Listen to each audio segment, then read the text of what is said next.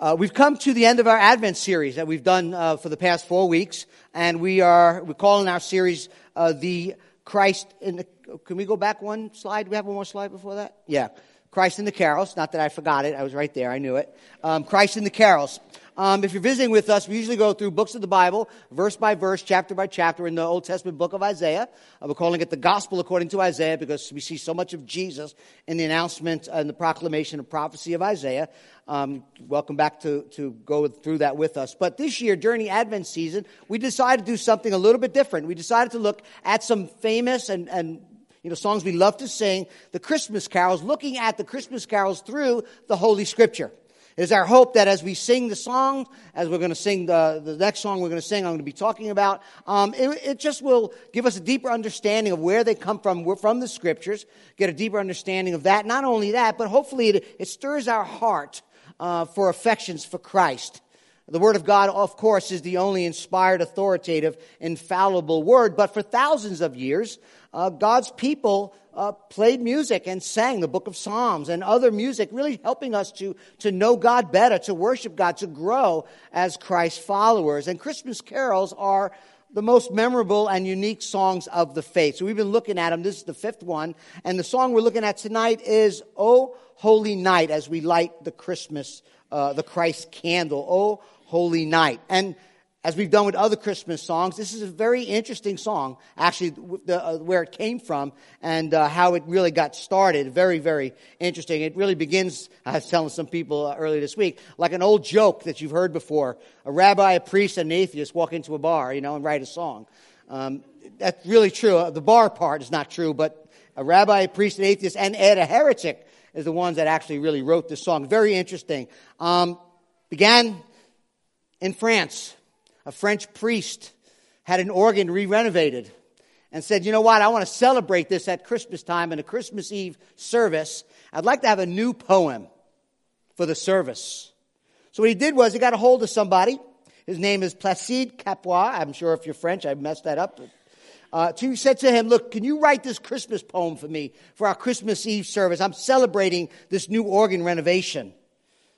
Placide, the, the, the, author of this song, was more known for his, he was a wine merchant and a uh, poet, not much for church attendance, actually a, a declared atheist and ardent socialist, but he was a good poet.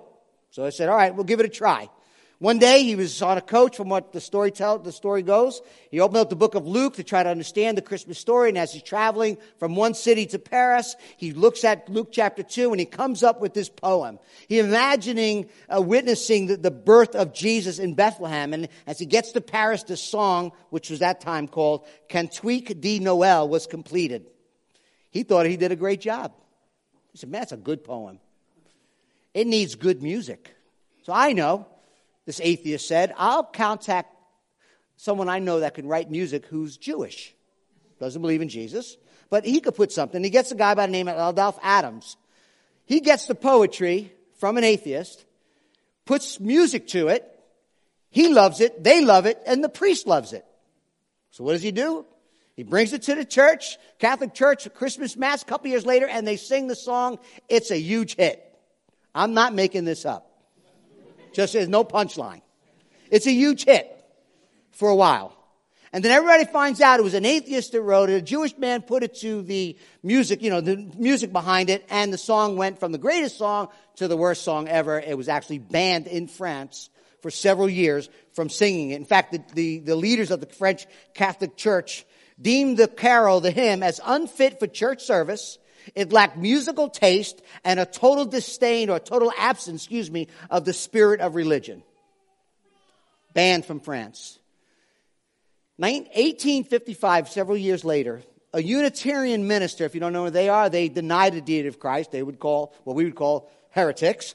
He picks up the song and says, you know, is a great song. I think I'll introduce it to America. In fact, there's a, there's a song in, in part of this song, which we'll look at. Chain shall he break, for the slave is our brother. Well, he's an abolitionist. He loves that verse. He takes it from, uh, from French, puts it into English, and introduces it to America, and it takes off. We've been singing it ever since. A Jew, a priest, an atheist, and a heretic write a song in a bar. I'm looking that up like, I can't believe that. This is a song we sang. Tell me God's not sovereign, right? Tell me God can't use anything and all things to glorify his name. That's a great song. I don't care who wrote it. That's a great song. So we're going to look at this song quickly, really through four lenses as I look at this song, and we're going to sing it, and we'll look through scripture. We go from darkness to light, from light to hope, from hope to freedom, from freedom to glory. Okay? We'll go through it quickly.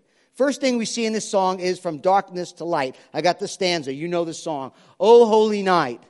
The stars are brightly shining. It is the night of our dear Savior's birth. Like many of the Christmas carols that we sing, it's Luke chapter 2. Luke chapter 2 seems to spur a lot of these Christmas songs. And in the region, there were shepherds in the field, keeping watch over their flock by night. An angel of the Lord appeared, the glory of the Lord shone. They were filled with great fear. The angel said, Fear not. You want to hear an angel say, Fear not, when they show up. I bring you good news of great joy that's for all the people. For unto you is born this day in the city of David, King David, Bethlehem, a Savior is Christ the Lord. Now, the word holy means separate, to be set apart. And something about that night was normal like every other night. But there was something that was glorious, that was like no other night before it or after it.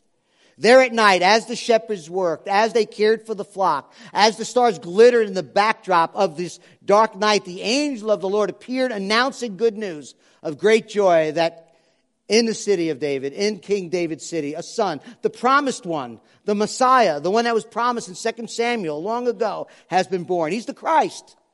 He's the Messiah. It means the anointed one. He's the one that God will send to redeem and to rescue and to save God's people. In some ways, this wasn't an ordinary baby in an ordinary uh, uh, birth, but in some ways, it was not an ordinary birth or an ordinary baby. He is Christ. He's the Lord. When the Bible says that about Jesus in the New Testament, it means he is Yahweh. He is God in the flesh. Did you know that in the New Testament, there's not one single recording of anyone being born after Jesus? In the Old Testament, genealogies are all over the place. From, from Genesis to Malachi, there are genealogies upon genealogies. But when Jesus is born, he's the last one. No other births in all of the Bible. Why is that? Because from Genesis to Malachi, all the genealogies pointed to the one. The birth of the Messiah, the King who is the Lord. His birth is the reason and culmination of all births It is not only in the dark of night that Christ was born and announced, the implications of the darkness is also important. The, the, song picks that up. Look what it says. It says, long lay the world in sin and error pining till he appeared and the soul felt its worth. See, darkness in scripture represents a life without communion with God, living in rebellion and, and spiritual darkness. It is in opposition to the light of God's love that's in Christ. And all people, the Bible tells us, are born in a fallen state of sin and separation from God. Sin darkens our understanding of God. Sin destroys our spiritual insight. Sin uh, and darkness cloaks us in ways that we can no longer see. It says, long lay the world. What he's saying in this song, what the scriptures say, is that way back from Adam and Eve, the world has laid in sin and error. We live in a darkened world. We live in a world cursed by sin. You don't have to look very far to see that. Nothing's easy. We toil when we eat. We want to grow plush plants, but thorns and thistles grow instead. Gathering our daily bread brings sweat to our brows. And the destiny for everyone under the sun is to return to the dust from which it came. The writer of the hymn captures our condition. We live under the curse of sin. We are pining. I like that word error and sin, excuse me, error and, sin and error pining. I had to look it up. I'm not going to lie to you. Like, I don't use that word that often. Mental, physical suffering, depression. Uh, people have broken hearts, usually are pining. There, there's a brokenness. The world, he says, is pining. That's true. It's separate from God. Our souls can't find rest. There's a deep sense of valuelessness and worth that drives us to seek that in other places. Relationships, money, power, and self righteousness are things we sought after and seek after.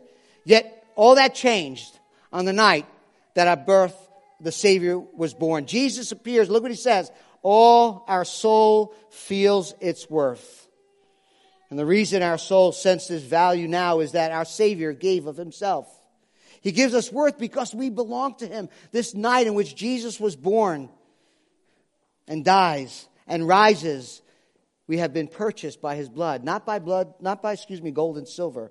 He redeemed us by His precious blood.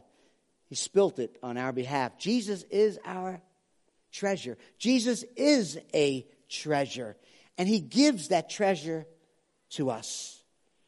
We read earlier, I think it was Larry read in 1 John 1 4, how darkness and separation is overcome by Christ. It says, In him, that's Christ, was life. And the life was the light of men. The light shines in the darkness, and the darkness has not overcome it. You see, until we are born from above, until we have faith in Christ, we live in spiritual darkness. But the good news that Jesus brings to this world is light and life, and his life giving spirit floods light and life into our lives, into the darkness of our hearts. That's what he was getting at. Long lay the world in sin and error pining till he appeared, and the soul felt its worth. You know, in Matthew chapter 4, as that earlier, um, some readings in Matthew 4, uh, I should say another Christmas story we find in Matthew. It says, because of Jesus' birth in Matthew chapter 4, that people dwelling in darkness have seen a great light. And for those dwelling in the region and in the shadow of death, on them a light has dawned. Family, listen. No matter how deep the darkness we're in, the light of God's love, the light of God's truth overcomes every sin that separates us from God. From darkness to light, from light to hope. A thrill of hope, you know the song? The weary world rejoices, for yonder breaks anew a new and glorious morn. There is no greater hope, no greater hope than the hope of Christ. There is no greater hope than the hope of the gospel. It is a thrill. It is, it is a thrill. It's a time when the weary world rejoices. Some of you may be weary here tonight. Weary for trouble, weary because of broken hearts, weary because of, of heartache. Some of you feel that way, especially in Christmas season. There may be a sense of hopelessness, not really any rejoicing, just hurt and struggle and disappointment.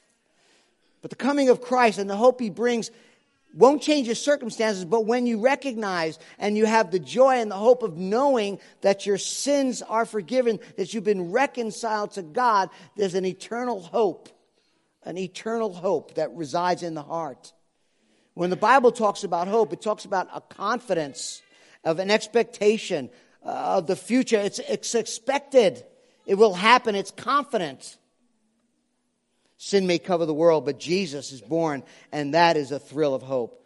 A new age, a glorious morning as darkness comes over the earth. Jesus' light shines and the gospel shines in our hearts. With Jesus, the dark curse of sin lifts. Our fate from turning, from, from dust turns to eternal glory with our Savior. The Hebrews writer I have it up there in chapter 6.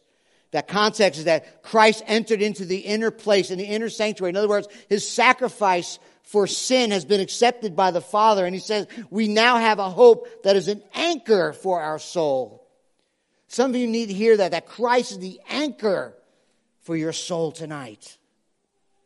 The assured hope, sins forgiven, the future, a new and glorious morn. Fall on your knees, he says, Oh, hear the angels rejoicing. Oh, night divine, the night when Christ was born. Let, let me just say this tonight.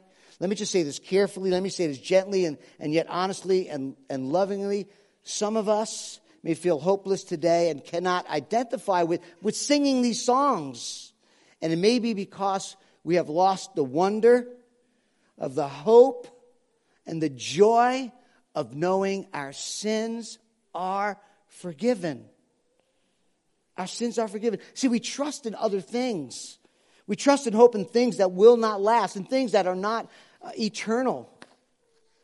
We get so caught up in the things of this world, don't we? What a year it's been. The stresses and the worries of our days, and we lose sight in the hope that can be found only in Christ.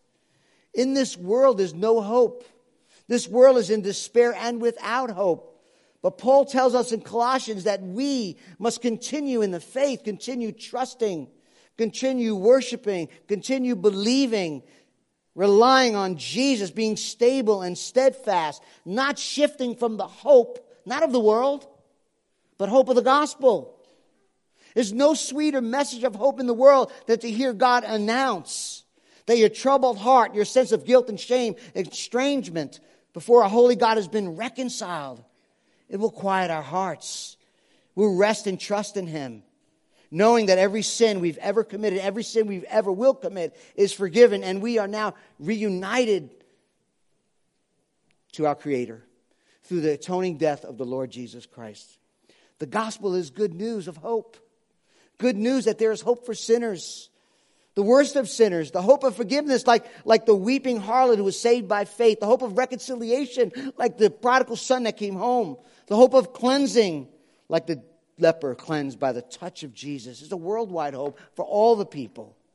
Nothing will satisfy us. Listen, the Christmas story is not only that God offers past sins forgiveness, or forgiveness in the past, and a future hope, but let me tell you, the gospel gives us hope right here and now. The hope of the gospel to love and communion with God now gives me hope when I fight and I'm discouraged because of my battle with sin. I have hope because of Christ. The hope of the gospel gives me everything I need to stand against temptation of greed and prejudice, lust and pride. The hope of the gospel is all I need to move ahead toward my spouse with love, unity, and understanding. The hope of the gospel is all I need to parent well with wisdom and grace. The hope of the gospel allows me to face the reality of life in a fallen world without despair. The hope of the gospel grants me not only the promise of daily forgiveness, but the promise and the hope of fresh starts, new beginnings. That's the hope of the gospel. It empowers me to go from hate to love. Fall on your knees, sing of the gospel, hear the angels rejoice. Do we have that hope this morning? We move from darkness to light, light to hope, and now hope to freedom. Truly, he taught us to love one another. His law is love, and his gospel is peace. Two passages of scripture we find that in. First John, first one is John chapter 13, verse 34, right? A new commandment. Jesus tells his disciples, says, a new commandment I give to you that you love one another. How? Just as I've loved you. Unconditionally, completely. I loved you. You also should what? Love one another. The second is found with the apostle Paul. He told the Roman church in chapter 13. He says, owe no one anything except love each other. For the one who loves another has fulfilled the law.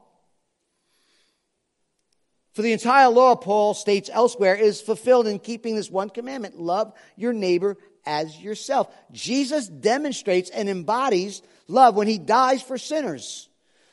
Peter, the apostle, denies him three times, and what did Jesus do? In love, died for Peter. Paul, excuse me, Saul of Tarsus, who became Paul, not only participated in the, uh, the, the, stoning death of, of Stephen, but persecutes and puts other Christians in prison, putting them to death, and yet Christ died in love, died for Paul. We were all once rebellious sinners, wanting to do whatever we want to do, and yet Christ comes and he dies for us.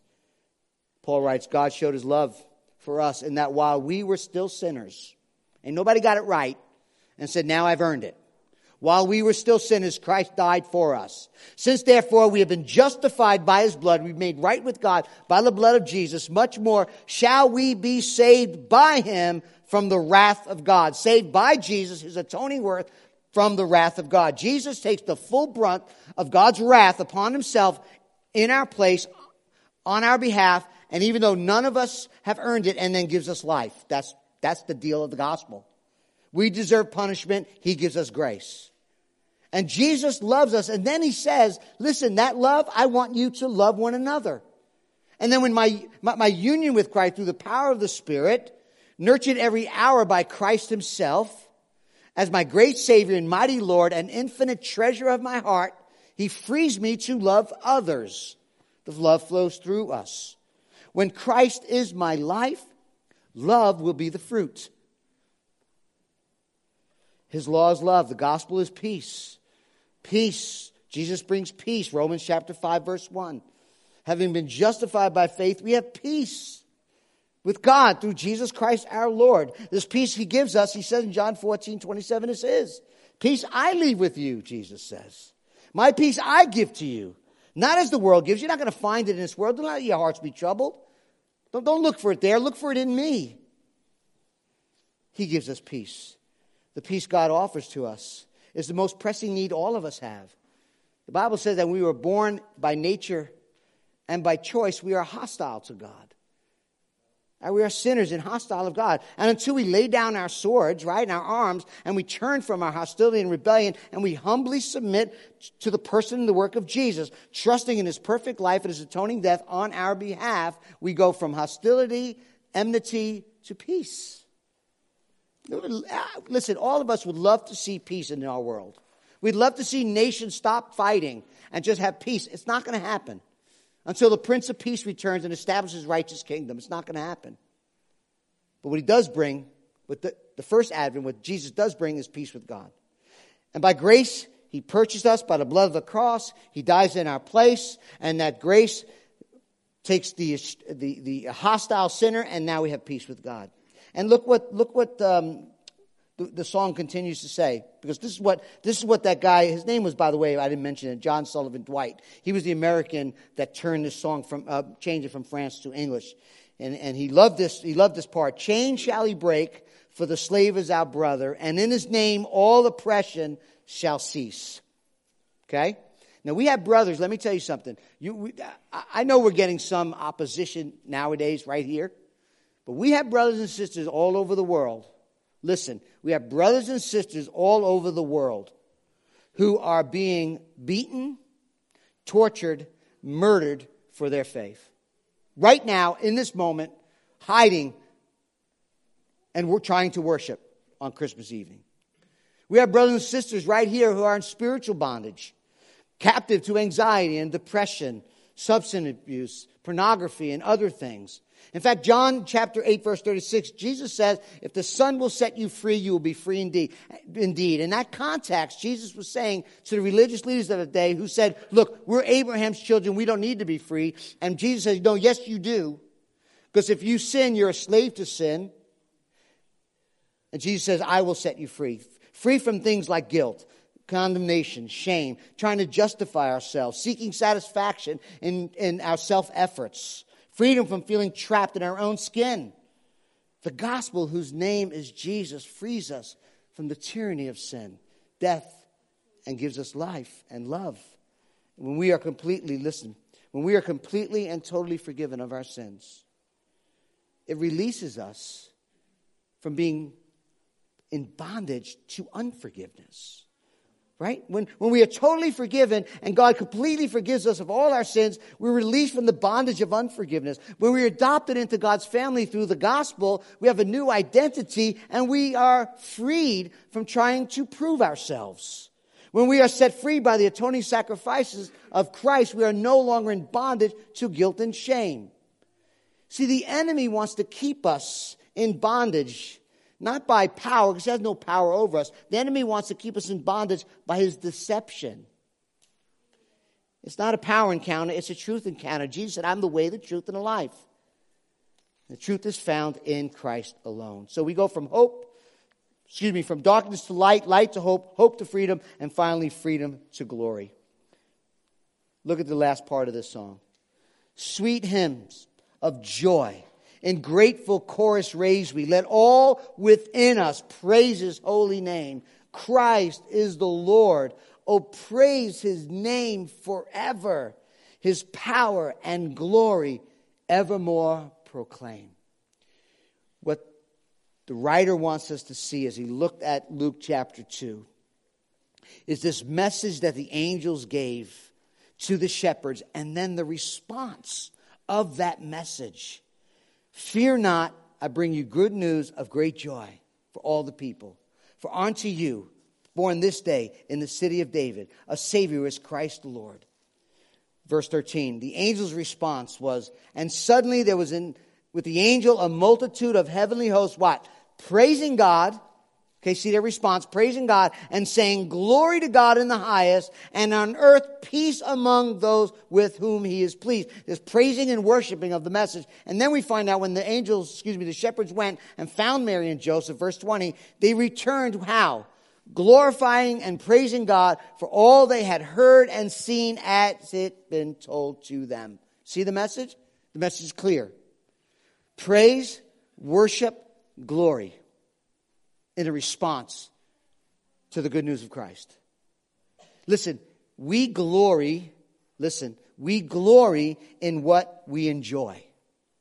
We glory in what we find satisfaction in. In other words, we give glory to what word means weightiness, value, and worth. We give glory, value, and worth to what we treasure. We delight to praise. We delight and praise in what we enjoy. C.S. Lewis says the praise not merely expresses this joy, but completes it. It is an appointed consummation. See, when God reveals himself to us as he did that night, and God shows up and his glory shine around them, he shows up and he reveals himself, the proper response is, is praise and worship, thanksgiving and glory. I think sometimes we're just so busy. Me too. We don't take the time to really think, to really reflect, to stand in awe and take in what this Christmas is really about. God becomes a man lives that perfect life, dies to rescue and to forgive powerless sinners like us who cannot save themselves. Christ is the Lord. Oh, praise his name forever.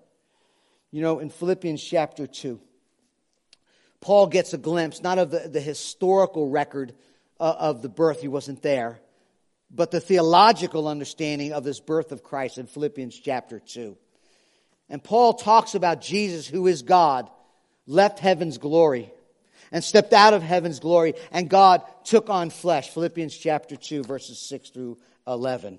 It wasn't a subtraction of his deity, he was always God, but an addition of his humanity so that he could humble himself in obedience to the Father and die on the cross. Jesus, in his incarnation, voluntarily stepped down from the very presence of God to die a cruel death for you and I. And let me tell you, God is under no obligation to send anyone, to save anyone. It is all a matter of grace. God did not send Jesus because he had to, but he wanted to. And Jesus came because he wanted to. Jesus did not die out of obligation that he owed us anything. Jesus died out of obedience to the Father. In his high priestly prayer, John 17, Jesus says, Glorify me. Father, glorify me. And we know from that prayer in John 17 that God is glorified when the Son is glorified, and that God is glorified when the Son is exalted. And the work of Christ of salvation, the work of the cross, is meant to put God's glory on display for the whole world to see. And the whole purpose of Christ stepping out of heaven's glory, becoming a man in his humiliation and his exaltation is the glory of God, is the weightiness, the value, the display of the infinite beauty, the incalculable worth of God. Not only did he die, but look at Philippians said he died a cruel death. Philippians chapter 2. Even death on a cross. Therefore, verse 9. God has highly exalted him, bestowed on him the name that is above every name. Now the name of Jesus is his earthly name, is at his birth, at his incarnation. But God exalted Jesus and he gave him the name Lord so that every name of Jesus, every knee should bow in heaven and on earth and under the earth and every tongue confess that what? Jesus Christ is what?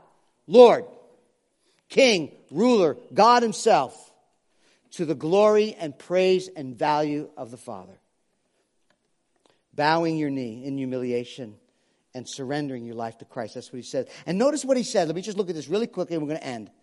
He says they will, there will be those in heaven that will, will, will hit the ground and bow before the glory of God, including angels and believers who have died before us. There will be those on earth, which includes skeptics, agnostics, atheists, those who, those who refuse will bow by force. Every knee will bow. Every tongue will confess they either do it by choice or by force, but every knee will confess Jesus Christ is Lord. Even those under the earth, those who reject him, will bow their knee. That's the promise of God. Listen, Jesus is the only one who came from heaven to earth, who lived the perfect life that we could not live, and died an atoning death in our place and for our sins. He's the only one who could take the hand of a holy, perfect, righteous, just God who won't look at sin, won't embrace sin. He's perfect.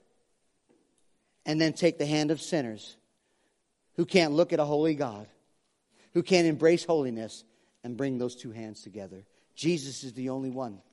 That's what Christmas is all about.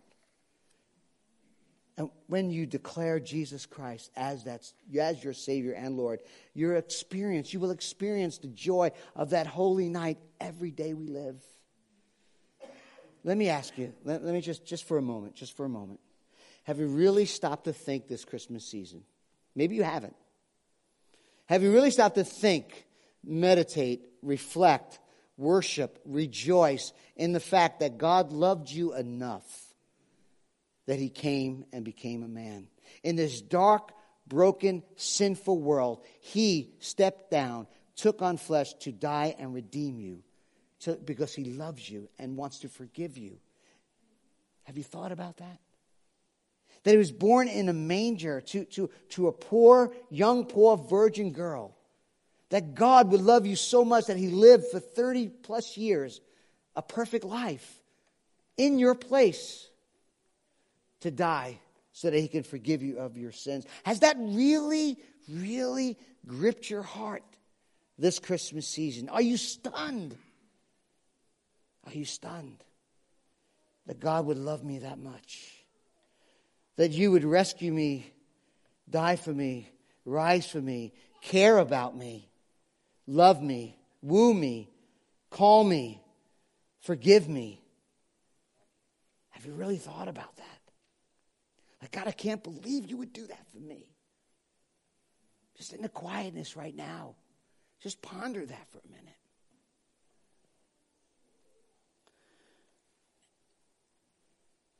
Band, you guys can come up. And let me just ask you all, everybody else, a question. Let me ask you this question on this Christmas season. Will you voluntarily humble yourself tonight before the Lord? the Lord of glory, to worship him and to praise him and to give him thanks for all he has done in the rescue mission of Christ? Will you do that tonight? You know, the carol ends with joyful praise. There's no greater truth to proclaim that the curse of sin has come to an end. No greater rejoicing than to know that God forgives sinners. There's no greater glory than what God has done in the incarnation, the cross, and the empty tomb. Nothing compares to the gospel. There is no hope outside of the gospel, but there is great hope in the gospel, a sure and steady hope. Do you have that tonight? Do you realize what Christmas is all about? Do you realize what the incarnation really means? Do you realize Jesus is the way, the truth, and the life? There is no other life outside of Christ. And the Bible calls us to just confess our sin, to acknowledge our sin, to say, Yes, I've sinned against God. I have not lived a perfect life. Yes, I am accountable to you for my sin. But, Jesus, you died in my place. You paid the penalty. You took the punishment. You bore the wrath in my place. And now, by faith, by faith, I can be forgiven of my sins. The tomb is empty, the sacrifice has been accepted. The incarnation to the cross, to the empty tomb, to the ascension, to someday he'll return again. Have you trusted Christ? I want to give you an opportunity to do it. Let's stand together. Let, us bow our head. Father, in the quietness of our hearts, we just want to just just meditate, just think, just stand in awe of you and all that you have done. You weren't obligated to do anything. We're the ones that sinned against you, ran from you, rebelled against you, and yet you came after us. And you sent your son as a sacrifice for us. Jesus, you went to the cross willingly to die for our sin. The sin you didn't have, but you died for ours. Because you love us. And Lord, we acknowledge that. We stand in awe of that. But Lord, we pray that your spirit right now would move in our hearts, that we would accept that truth. We are sinners, you are holy, and Christ is our reconciler. And as we sing this song tonight, Lord, I pray you would grant us faith. As we sing, O Holy Night, as we talk about the, the sin error pining, until you appeared, our, our soul felt its worth. The thrill, the joy. Lord, we pray by faith you will help us to trust you today, to turn from our sin and to trust in Christ. That's our prayer tonight, Lord. Help us to sing. Help us to sing with a heart full of faith to you. In Jesus' name, amen.